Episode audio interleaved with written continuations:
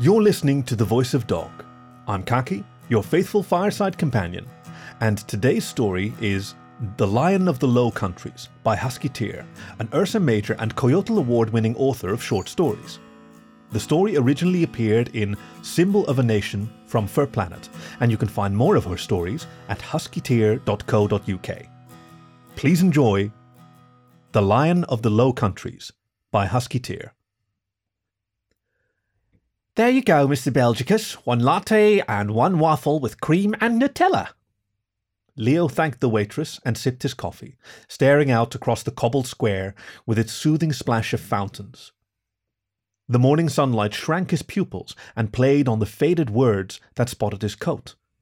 He stretched out an arm, claws extended, and turned it over to feel the warmth of the unlettered inside of his wrist. Even in the rarefied world of heraldry, Leo Belgicus was an oddball.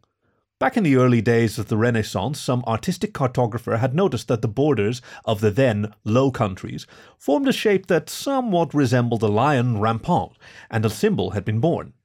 He was proud of the fine details that mapped his skin, the rivers and villages, but they rewarded close and careful browsing.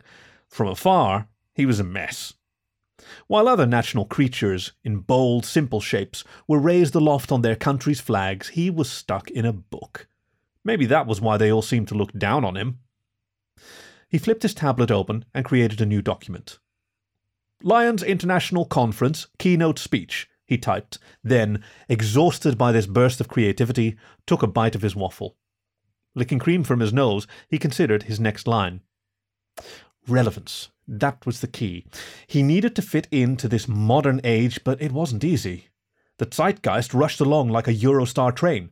Miss, and you belly flop onto the tracks, left behind in a cloud of embarrassment. In the 90s, his PR officer had got Leo to perform a rap on national television. The memory still made his ink run cold, and even eating the PR officer had been a poor consolation. The conference used to be a highlight of his year. Now he was dreading it. Young tyros like Lev Two Tails, the silver lion of Czechia, already treated him with open contempt. Paper lion, Lev had called him at the last one. You know, like uh, paper tiger, because you are maps. he switched to his newsfeed and browsed the headlines. Terrorism, unemployment, political extremists, refugees crowding in from places where things were far worse. The general feeling seemed to be that the whole world was unraveling, was it any wonder that nobody had time for Leo? As a national animal, Leo's purpose was to kindle his people's pride in their country by reminding them of their history. Once, just stalking regally through the streets had been enough. Now he stopped passers by for a conversation, like some religious fanatic or double glazing salesperson. More and more often, he either heard that history was boring and stuffy or that the past was full of dubious conquests and prejudices of which he should be ashamed. Be strong, he willed the people crossing the square. Be brave. Remember your past. We've come through worse than this. A girl holding a teddy bear looked his way briefly. Nobody else spared him a glance, all wrapped up in their mobile phones as usual. Above them, the flags of the EU and Belgium waved. Stars and stripes. Huh. Leo examined himself in the metal surface of the table. He was a lion! A funny shaped lion, but instantly recognizable nonetheless. He was noble and fierce. He represented the proud spirit of his people. He should probably cut down on the waffles. Leo had always been on the short and chunky side, his shape dictated by the old national borders, but there was no excuse for the way his tummy bulged out at present. If anything, he should be losing weight, the way his map had changed. Wars and treaties had nicked an ear here, taken a chunk from his tail there, scarred his sides, and ripped hanks from his mane. The states and towns that labelled him were blurring as their names faded from public memory. Once they had stood out brightly, tattoos that rippled with his muscles. Now he looked like some neglected piece of public sculpture, chipped and scribbled on by bored teenagers. Across the square, a tourist pointed her camera. Leo smiled, toothily, and raised his paw in a regal wave. Not everyone recognized him these days, even his own people. Like the ancient place names on his maps, he was fading from their memory.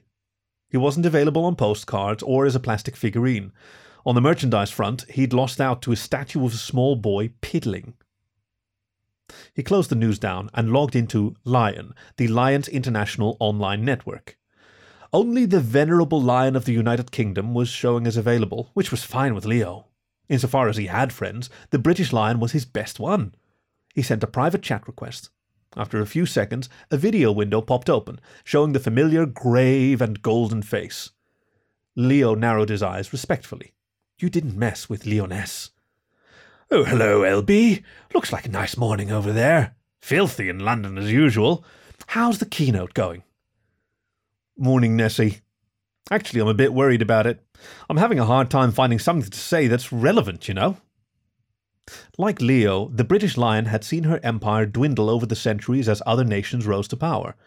There were certain subjects you didn't bring up with Leoness, like the loss of America and why she had a mane, Sexual dimorphism wasn't a concept with which artists in the Dark Ages were greatly familiar, and most of them painted with a vague idea that a lion was a large gold cat in a wig.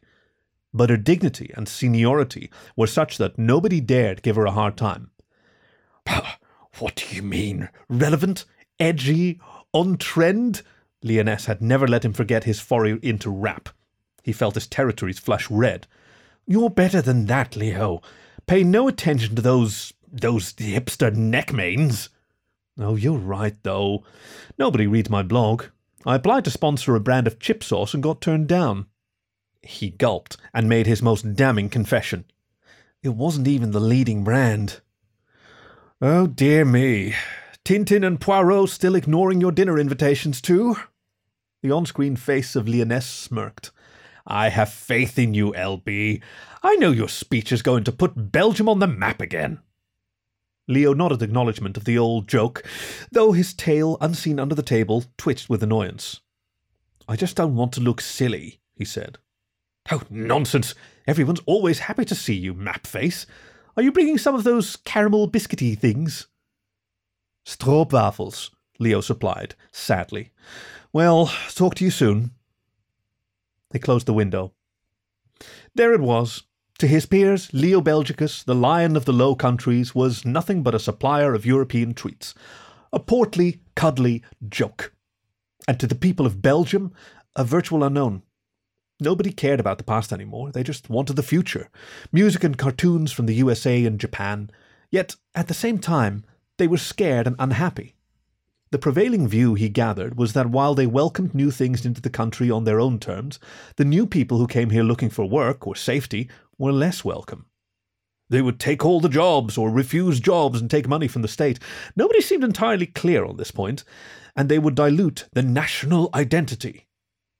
But part of your identity is sitting right here. He wanted to jump up on the seat of his artsy steel cafe chair that was currently making his backside cold and sore, and roar it out. But would any of them hear? Oh, maybe it was time to head home. Work on his stupid speech in peace. Some decades ago, Leo had established himself in the Atomium, the huge metal sculpture built for the 1958 World's Fair in Brussels. Already it was hopelessly dated, but that was somehow okay because it was retro. Fashions changed so quickly now. Times past, a castle was good for several centuries if you hung up a new tapestry every so often. There was a tram stop somewhere around here, but to his annoyance, he wasn't quite sure of the direction. He beckoned the waitress. Seven euro, please, Mr. Belgicus. She spoke Flemish with a slight accent from someone to the east. The stipend Leo had been granted by the state predated both the franc and the liard, rendering it worthless in today's money, and his image was long out of copyright, so he didn't receive royalties. It was lucky he'd invested in gold and diamonds, which he converted whenever the rate was favourable. He drew out his wallet, then paused. You weren't born in Belgium, were you? he asked, trying not to offend. But you recognized me. How's that? Oh, you're part of the citizenship course, she smiled. I've forgotten a lot of what I learned, but I remember you. Your face looks so friendly. He was supposed to look fierce, but Leo found he didn't mind. He smiled back. Reaching in his wallet again, he picked out a mid sized diamond. Thank you, but I can't accept this. Well, I won't tell your boss. Oh, it's not that. I had to study the whole history of Belgium, you know, the bad bits too. I can guess why you have diamonds. Leo dropped his gaze. Do you know how to get to Labrador Road? he asked. She frowned. Let's see. You need to head for. Uh... Can you show me on here? He flexed a bicep so the town plan stood out. That had been a good pickup line in the past, but the waitress just shook her head. I don't recognize any of these places. Don't you have a Maps app? A Maps app? Why would I need a Maps app? He shrugged indignantly, displaying the towns and geographical features across his chest. Why are you lost? The waitress leaned across him and tapped at the screen of his tablet. There! With a series of gestures too intricate and precise for lion paws, she brought up a plan of the city and zoomed in on the red blob that marked their location. There. Head up that street and turn left at McDonald's. Sir? Mr. Belgicus? Are you all right? She waved a hand in front of his nose. The lion of the Low Countries stared straight ahead, a new light dancing in his parchment coloured eyes. Leo tapped triumphantly at a laptop key. On the screen above his head, the familiar portrait of Leo Belgicus appeared. The side view, with one forepaw raised, head high, and a long, red tongue lolling out. When he zoomed in on Liège near his right elbow, a street plan appeared. A button changed the view so Leo and his audience could see a reconstruction of the town as it had been in the Renaissance, and a scroll bar moved the map back and forth through the centuries. The team from the software company had spent weeks photographing and scanning Leo from every angle. He'd seen parts of himself he hadn't known existed, and resolved to groom more thoroughly in future. High resolution imagery was not kind to centuries old fur or whiskery chins, and the border hamlets between his toes deserved to be presented in their best light. He had helped them with the modelling of each town through the ages, too. After all, he had been there. Now he could revisit and share a past nobody else alive remembered. It was incredible, this skipping about in history. Aware that he had spent rather too long engrossed in a graphical representation of his own bicep, Leo raised his eyes. Historians can use it, he said, and fiction writers. Children in school, too, and the new people coming in, the immigrants, they can learn about their new country. But it's fun for everyone. Give it a try when you get home. The URL flashed up on the screen. The audience of National Lions made polite noises of appreciation. Someone, uh, probably Lyonesse, began to clap, but when nobody else joined in, the noise faltered and stopped. They were intrigued, though. Leo could tell by the tilted heads and the ears turned toward the podium. It had been fun, working with the programmers and flattering to hold their attention, even if they were mostly intrigued by the challenges of rendering him in pixels, or whatever they were called. What had really excited Leo, though, was the sensation of being a symbol to them. At once, he had provided something to rally round and fight for, so his very shape and form spurred the Maps team onto new feats of programming. There were other things, too, that he was keeping to himself for now. His visits to the borders to welcome newcomers into Belgium, and the care packages he funded by selling off his stores of treasure from the bad colonial days. Any questions? he said into the hush. Lev Two Tails raised a silver paw we all know that something that looks cool today can be hideously out of place in a few decades, he said. How do you know this won't be one of them? Are you referring to my brief career as a rap star? Leo asked, before anyone else could.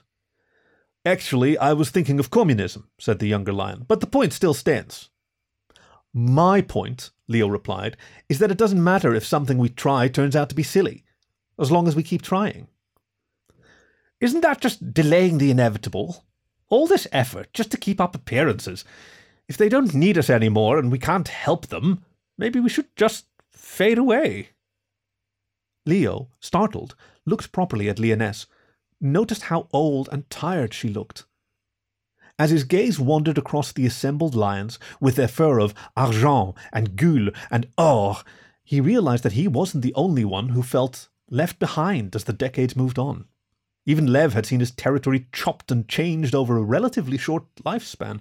Many of them, like him, had watched the blue flag with its gold stars creep into their territory and wondered what it heralded. We've all been afraid of change, Leo told them. Our countries change and our people change, and we worry they'll reject us. They make new alliances and unions, and we get scared that they won't need us anymore. They form bigger and bigger societies, and we're afraid they'll lose their identity and us. He spread his paws, widening the gaps between neighboring hamlets. But look at us. Look at Lion. I can get hold of any of you for a chat whenever I want. Lev can show me what's going on in his country just using his phone. And in a few years, all this will sound just as quaint as Telex.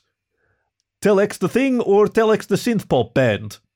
Lev, Leoness warned, and the Czech lion subsided, swishing his two tails. Leo plunged onward. When our people disperse to other countries, they need things that remind them of home. Food, comic books, flags, the very things that the new ones who come in adopt to help them learn and fit in. When online friends say, hey, what's it like living in Belgium or Czechia or wherever, we're part of that. We're Lions International, remember? He was freestyling now, going off the map. It was a heady feeling. Leo tossed his head back and shook out his mane. There might not be flags where we're going, he said. There might not be borders or nations, but there will be lions. And there will definitely be stroopwafels. He left the stage to furious applause. Even though some of it might have been at the prospect of biscuits, he was confident that some of it was for his speech. He hoped he was right about the future, but it wasn't his place to try and influence it. He just brought the past to the table for his people to remember the good bits and acknowledge the bad bits. He had rallied the lions and would rally his nation too. He'd like to see a pissing statue arouse such passion in its audience. The other delegates stood, beginning to mingle and head for the refreshments. The low purr of their chatter had a cheerful, excited tone. As Leo made his way past Leoness, she put a paw on his shoulder and touched her warm, pink nose against his inky one. Excellent speech, LB, she growled into his ear, her beard tickling the sensitive hairs there. He rustled at her touch, and for the second time that morning he looked at the old British lion as if he had never seen her before. Somewhere inside Leo Belgicus, a border crumbled. This was The Lion of the Low Countries by Huskyteer, read for you by Khaki, your faithful fireside companion. For more stories, you can find us wherever you get your podcasts or on the web at thevoice.dog. Thank you for listening to The Voice of Dog.